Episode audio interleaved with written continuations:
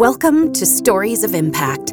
I'm your host, Tavia Gilbert, and along with journalist Richard Sergay, every first and third Tuesday of the month, we share conversations about the art and science of human flourishing. I'm really excited to be back with the opening episode in our fourth year of programming, and I want to start with my deep gratitude for you our listeners, for Templeton World Charity Foundation, which makes this podcast and the research projects it features possible, and for the scientists we feature in every story of impact. These innovative thinkers constantly search for deeper knowledge about tools humans can use to create thriving lives centered in connection, meaning, and purpose. And I love telling their stories and sharing them with you. And I'm pleased that today's episode includes a friend of the podcast, Dr. David Addiss, who listeners will remember from an emotional episode last year about the role of compassion in healthcare. Dr. Addiss is back for another evocative discussion about compassion. And he's joined by his research colleagues Heather Buesseler, Dr. Liz Grant, and Dr. Corinne Reid. In today's conversation, these four public health experts discuss their research findings around the role of compassion in the international effort to meet the United Nations Sustainable Development Goals.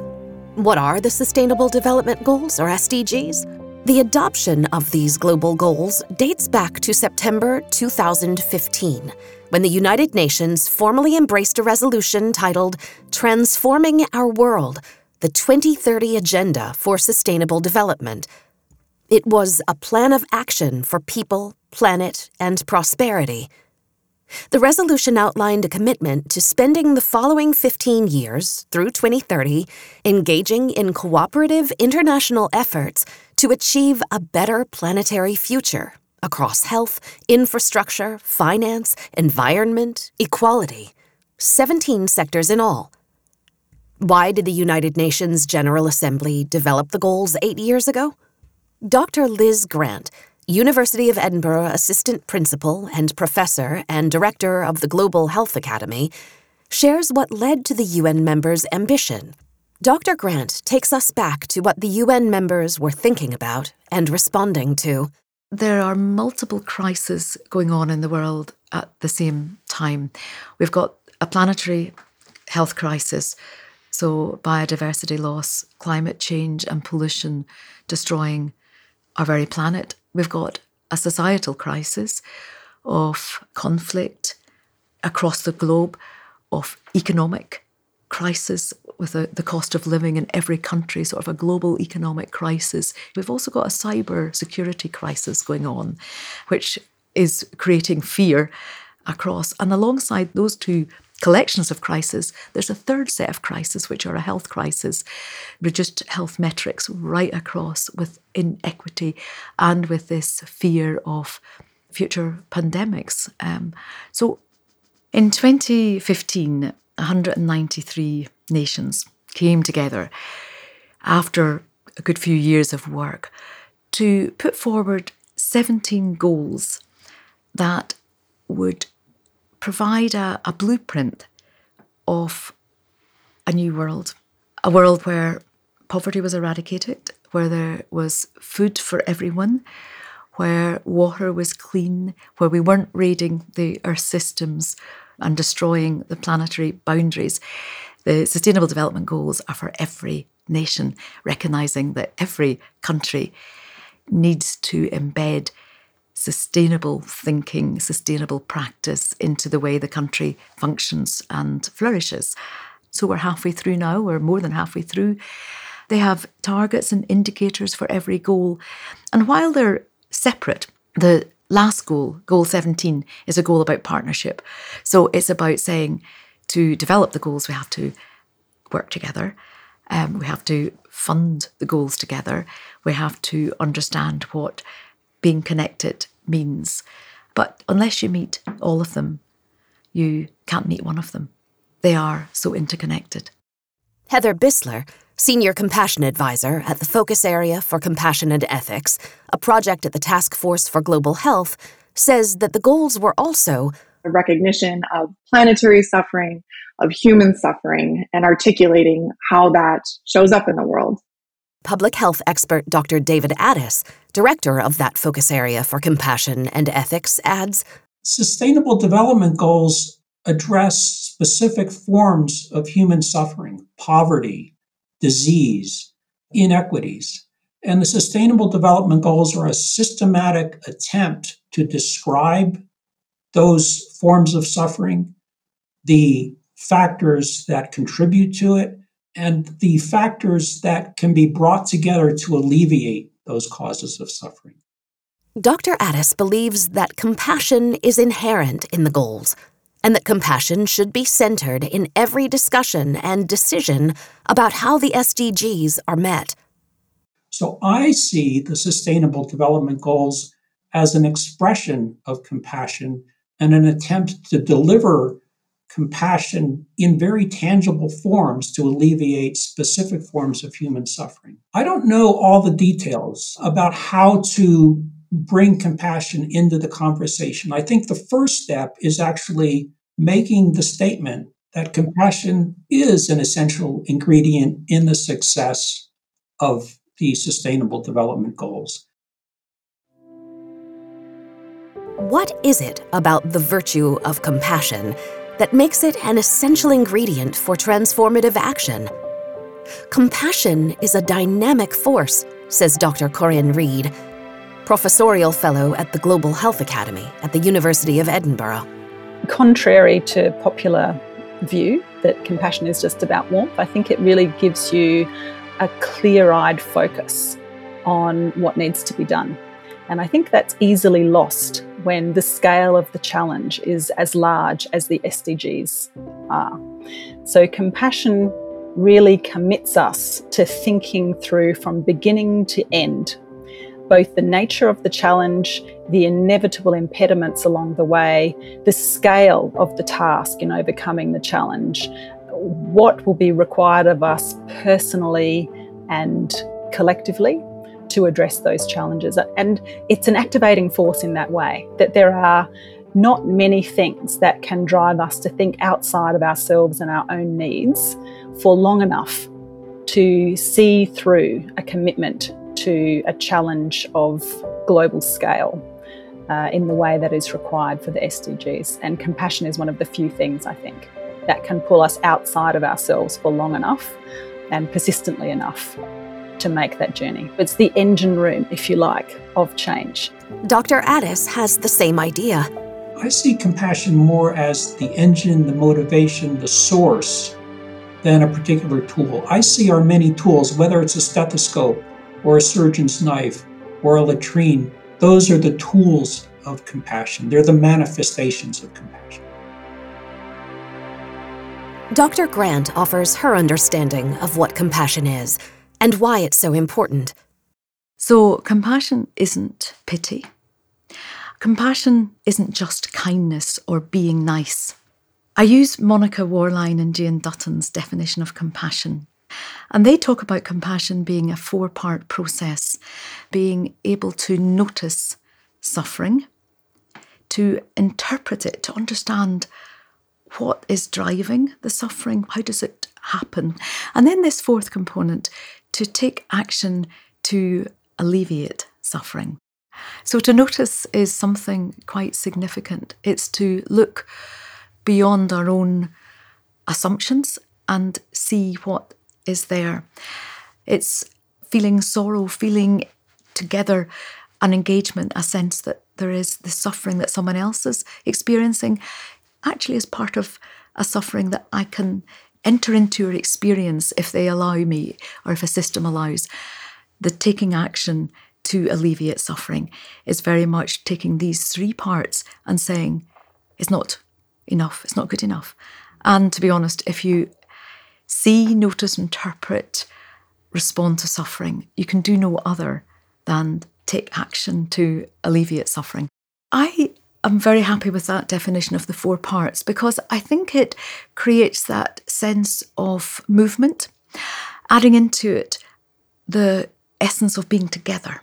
Often we can focus on the suffering but forget that the the art of compassion is working together with, as opposed to doing to people or speaking at people or trying to help.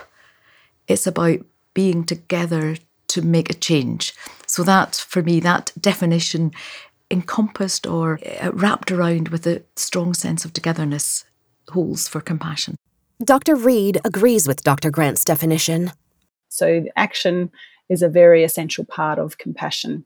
It's one thing to be concerned and to be empathic, but there has to be that action element and it has to be a willingness to show fierce determination in pursuing what is an equitable goal by walking alongside another. So it's not uh, pity, it's not about doing something to or for somebody else. Despite agreement about the definition of compassion between these four researchers, there is no one universal answer to the question, What is compassion? says Dr. Addiss. And that lack of clarity can create a lack of focus. The different disciplines, and even within disciplines, there are different definitions of compassion. One way of looking at compassion is, is it's a human response to suffering that seeks to alleviate that suffering.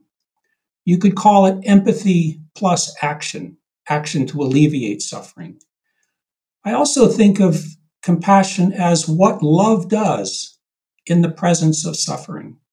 But there are also neuroscience indicators. There are brain imaging techniques that allow you to look at the neural pathways of compassion, and certain uh, parts of the brain light up when someone is experiencing compassion. So there's a lot of different ways to get at compassion. And what we lack is a universally validated measure of compassion in different settings. Buesseler will not allow her work in compassionate global health to be disrupted by the fact that there's no singularly validated definition or measure of compassion. She says, I really do see it show up as similar throughout the world. I think how it's talked about may be different. But if we can get over the semantics and the precise translation of the word compassion, when you really begin to explore what it means and how people embody it, to me, that's really where it begins to embody more of a universal value. I believe it has a re energizing effect. And those who are committed to reimagining and rebuilding a better world, especially alleviating suffering through healthcare, need to be energized, says Buesseler. The most important step when it comes to compassion is taking action. And here again is, you know, what the SDGs are doing. They've outlined the goals, the actions that we need to take in order to alleviate that suffering. And I mean, for these reasons, this is how we are really uh, moving forward and recentering compassion within global health, which is also a discipline that really identifies suffering in the world and is taking actions in order to alleviate it can we see ourselves in another's shoes and how it affects them and relate to it ourselves? We need to understand the drivers of this suffering. We need to understand its consequences and really lay out a pathway to address them. Even though the 2030 Agenda identified targets to alleviate suffering nearly a decade ago, Dr. Grant says something fundamental in the work is missing. In fact, even with all the skill and resource that went into the creation of the plan, she believes that the entire plan needs to return its focus to the human connection and empathy that were at its heart. Or the plan risks failure. We have the knowledge, the technology, but something's happening. We're not doing this. We are like watching, moving towards a cliff edge and we can see the cliff and we know what's below and we know that what's below if we go over it is disaster and yet there's a sort of just a continual march towards it. The reason i think compassion is so important is that the bit that seems missing in the sdgs is this fundamental survival piece about care.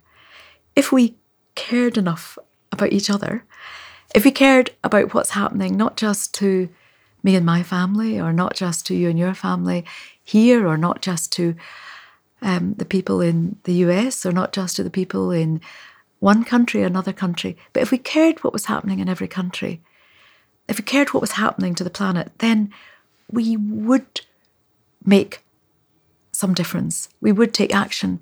The other thing that relates compassion to the SDGs is that behind every goal, there's suffering. We don't think about it like that. And I'm part of that whole community who speak about the stats, the figures, the um, indicators, the targets, but actually, all of them, behind them, are people who are suffering, people who have no food. Malnutrition is about not having enough food to live. Malnutrition, undernutrition means that children die. Poor health means that people scream in pain. People live their lives in agony. The climate crisis is meaning that thousands, millions are being displaced over the next while, um, losing everything they have. It's that level of suffering. And I, I think we have to be brought back to think about that, to take the actions that are necessary. Compassion has not been at the forefront of the multinational effort to revolutionize the 17 sectors identified as those demanding transformation. The 17 global goals included no poverty, zero hunger, good health and well being, quality education, gender equality, clean water and sanitation, affordable and clean energy, decent work and economic growth, industry, innovation, and infrastructure, reduced inequalities, sustainable cities and communities, responsible consumption and production, climate action, life below water, life on land, peace, justice, and strong institutions, and the final key sector partnerships for the goals. The word compassion is nowhere in the document that lays out the Sustainable Development Goals. But the goals wouldn't have come into being without compassion, says Dr. Grant. It was compassion that allowed the SDGs to happen.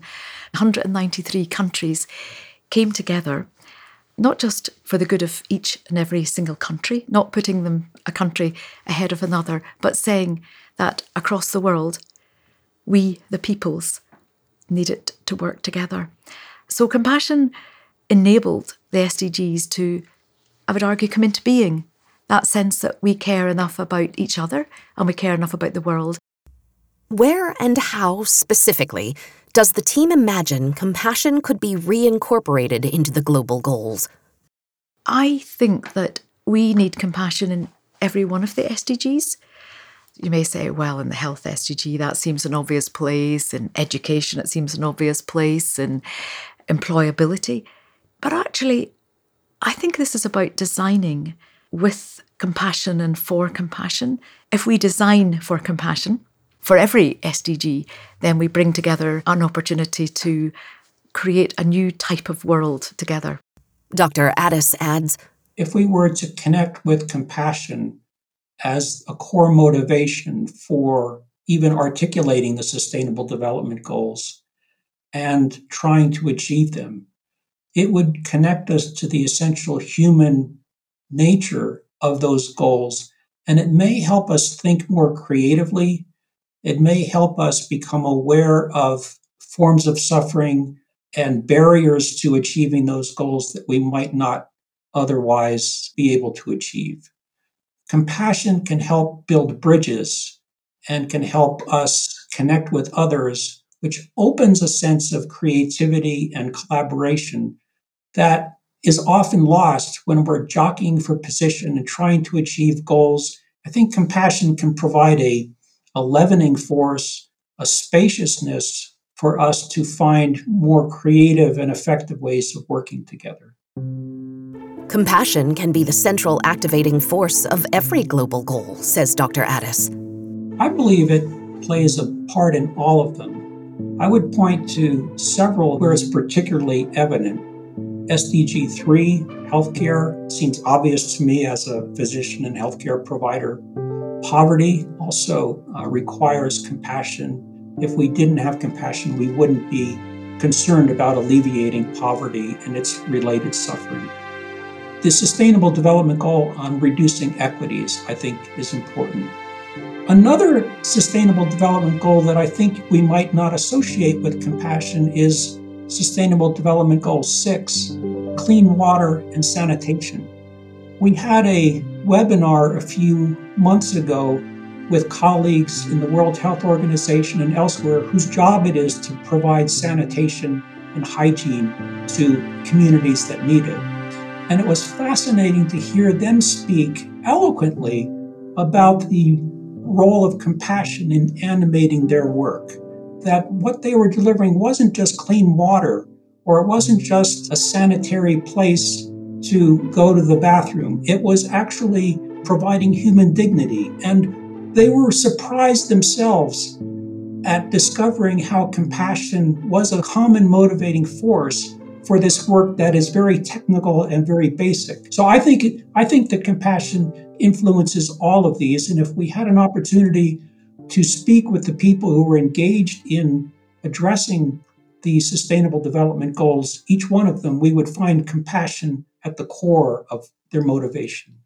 Buesseler says I think it's critically important to connect compassion to the SDGs because when we do, we can also see how each of the SDGs, which covers sectors as diverse from uh, poverty, economic development, global health, education, uh, life on land, life on water, peace. It helps us to understand how all of this suffering essentially is interconnected. We can't achieve educational goals if we're not also achieving gender equality goals, health goals, goals around poverty and nutrition. You can imagine the complexity of an effort involving almost 200 competing economies, cultures, and politics to address systems as massive as these. It was never going to be easy. But eight years later, what's gotten lost in all the work that's gone into this effort so far, says Dr. Grant and her colleagues, is that core element of compassionate motivation, the very element that matters most. We somehow, in our investment in the technologies, in the science, in understanding what we need to do, in the rush to meet the targets and the indicators, we have left out again this sense of connection, this sense of being together, this sense of actually working for each other. Dr. Reid agrees unequivocally that compassion must be returned to the core of the multinational effort if global citizens have any chance of achieving the 2030 Agenda to transform our world and ensure a future for humanity and all life forms on Earth. Her assessment of the effort so far? To date, it has been really about trying to uh, define a framework for capturing what that necessary process is like as a bedrock for sharing with others. There's an immense amount of busy work that's going on for the SDGs in all sorts of places. Really, this is an opportunity for us to stop together as a, a global academic village, as a global village of concerned citizens and of practitioners, and to rethink that prioritizing of economic models, of technological models, and to recenter the endeavor on a human model that is very much driven by our shared collective concern for the future, a compassionate concern for the future, but also a compassionate in action approach. So that it's not just sitting and thinking and feeling together, but it's really understanding that for a compassionate outcome, we need to have that fierce determination to seek compassionate actions and to pursue and to see it through to the end. In the absence of those human chains of action that are driven by a shared connection and commitment to caring and compassion, then we have a missing piece and we will continue to fall short of the 2030 goals. Buesseler agrees that this is key to ensuring the success of the goals it's not going to be a technical solution that's going to get there. This is a human solution. Compassion is something that is innate within all humans. It's already something that lives within all of us, which means that essentially it's a solution that is immediately scalable. And if we just recognize it and really harness it to do the technical work that we know we can all do, I think it can really help us get there faster. Dr. Addiss says that his own experience in public health offers him insight into how UN members could have lost the sense of urgency that drove their commitment to the agenda. He understands how addressing the suffering of humans might start to feel routine, disconnected, and bureaucratic. One of the things that we struggle with in healthcare and particularly in global health is that the work itself can become quite mechanical. Uh, we're trained in certain techniques, we're trained to hear a set of symptoms and offer a diagnosis. In global health, we're trained to develop programs to address certain causes of suffering. It's very easy as we get busier and busier doing those mechanical things, which themselves are an expression of compassion. We get caught up in the mechanics and we forget why we're doing this.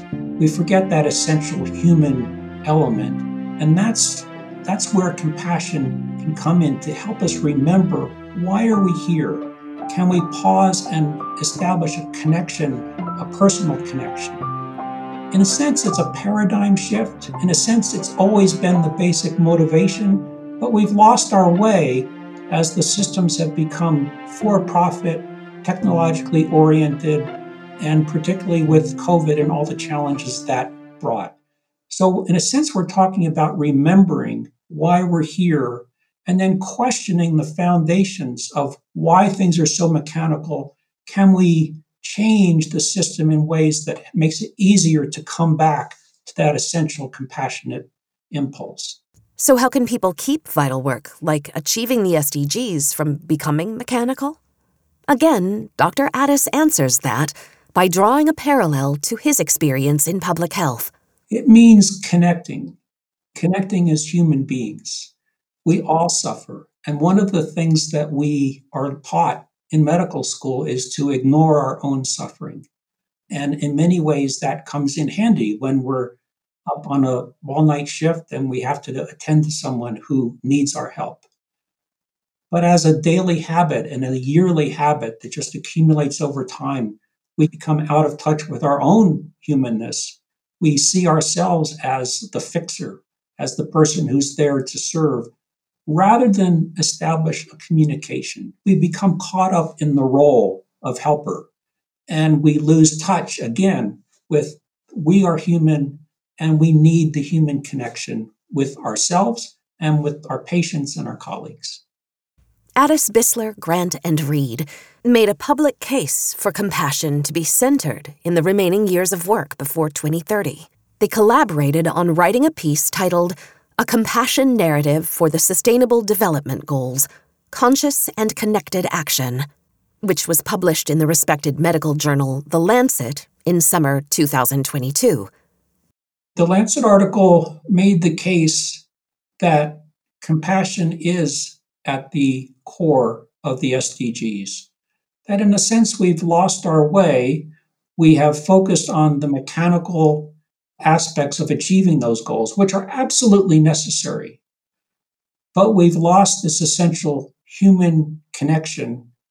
And that has allowed us to overlook forms of suffering. And essentially, it was a call to open our hearts and our minds for the reality of compassion at the core of sustainable development goals and to bring compassion into our conversations and dialogue and planning so that we can try to achieve them. What was the response to their call to action?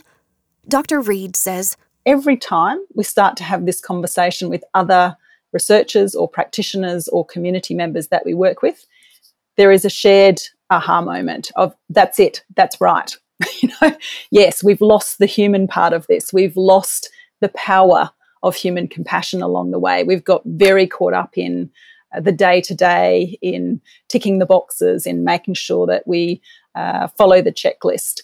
But we've somehow along the way become siloed in doing that and disconnected from one another, disconnected from the larger purpose, but also disconnected from the criticality of that lens, of that compassionate lens. So, designing, co designing systems that really are about developing compassionate partnerships at all levels of the system, and also how to engender within a system compassionate chains of human action so that it's not just an individual working away at their desk trying to progress things, but it's a chain of human action that is connected up foundationally by compassion.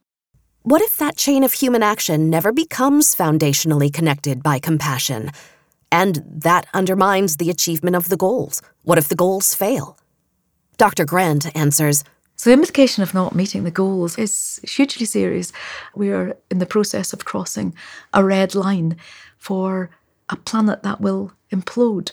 Now, that sounds very Armageddon like and fearful, but there is a recognition that if the SDGs are not met, the reason they're not being met is because we're not putting the care that we need into each one of them, the care for people that we need.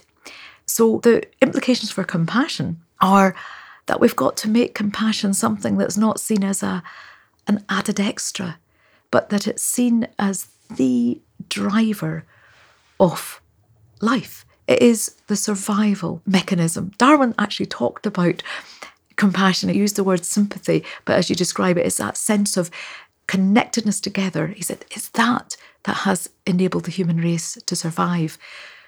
It's the one thing also that all of us have. It's the one free thing, the one component, the one way of being that we can all practice without anything additional. And in a world which is breaking and out of balance, to come into balance again in ourselves and with each other in that togetherness is absolutely imperative at this point. Is it realistic to imagine that the member nations will reprioritize? That they will reassess and center compassion over the coming years of work? Dr. Grant doesn't believe it will be easy to gain the buy in of people in power, but she does think it's possible. I think it's realistic because it's not a cost mechanism. It doesn't need financial regulation, it doesn't need funding. It needs the leaders um, to come together to make that call to say, we care enough about each other. We care enough about how each of these SDGs are impacting on people and planet.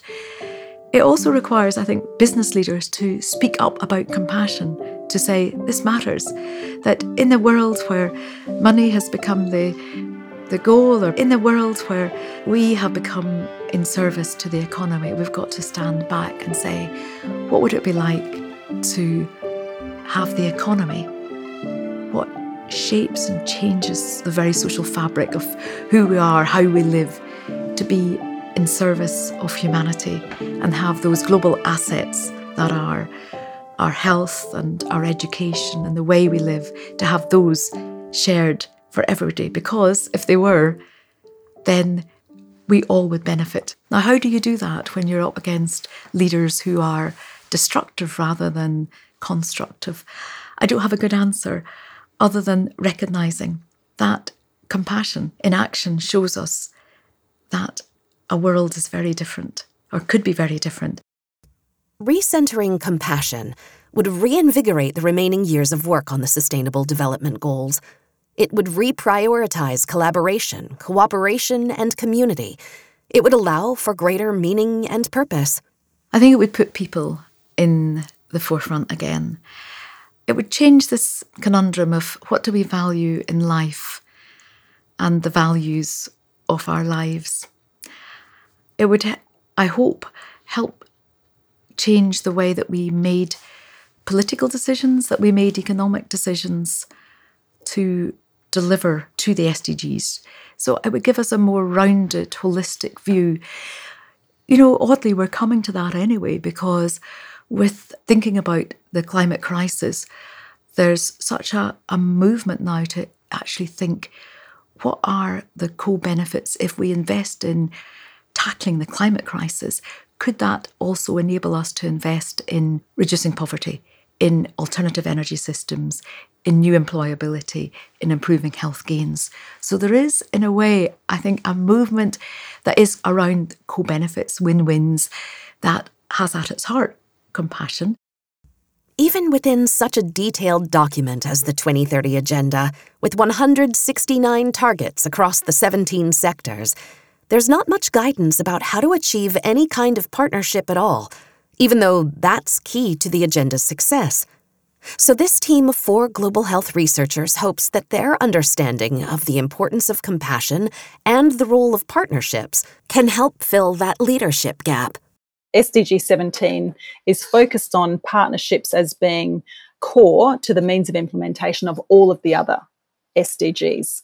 But it's pretty silent on the way of working to develop strong partnerships. It's very much a transactional statement about needing more people in the room because of the scale of the task. And I guess what we are bringing to this conversation is that, in fact, those partnerships need to be courageous partnerships. They cannot be transactional partnerships. It won't, it won't be adequate for the scale of the problem.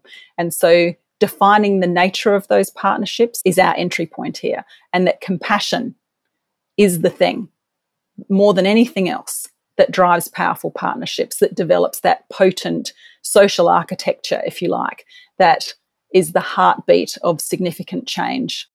UN members who set the goals were aware of how much the final sector, SDG 17, partnerships for the goals, would impact whether or not the goals could be achieved. Dr. Reid says that not only do members need to be reminded of their compassion, but they need to understand that thriving partnerships are compassionate, and it is only through thriving partnerships that the SDGs will be realized. Compassion is inherently relational. It presupposes that all solutions will involve you and another, that there is a sense of caring and connection for the other that is inherent to the idea of compassion. Whereas our traditional models very much have the minimum unit of consideration as the individual. It's your individual KPIs. Have you individually met your goals? Have you individually fulfilled whatever it is that you've committed to fulfill? So, the priority of all those working to meet the Sustainable Development Goals should be how do you create a culture within partnerships that identifies, mm. nourishes, promotes, recognizes, and celebrates compassion as an activating force from the beginning of a project through co design, through implementation to the end, and also through to the legacy of the project. Compassion is going to be an important part of the legacy of the project so that future community challenges will have a resource, a human resource that is part of the legacy. After today's discussion, I hope you're inspired to think about the role of compassion in your own life, family, and community. I am. So we'll be back in two weeks with the second half of our conversation with Dr. Addiss, Dr. Reid, Dr. Grant, and Heather Buesseler about the power of compassion to help each one of us thrive as human beings. A quick announcement before we conclude. Templeton World Charity Foundation is sponsoring its second annual Global Flourishing Conference on November 29th and 30th. And the call for abstracts is now open, with a deadline of Friday, September 15th. TWCF invites abstracts from researchers, scientists, economists, entrepreneurs, educators, philosophers, technologists, theologians, activists, policymakers, and other stakeholders with a keen interest in human flourishing research and innovation. The conference will award 10 prizes of 1,000 US dollars each to top scoring abstracts, as determined by the independent jury. You can find more information at humanflourishing.org forward slash abstracts. If you enjoy the stories we share with you on the podcast, please follow us and rate and review us.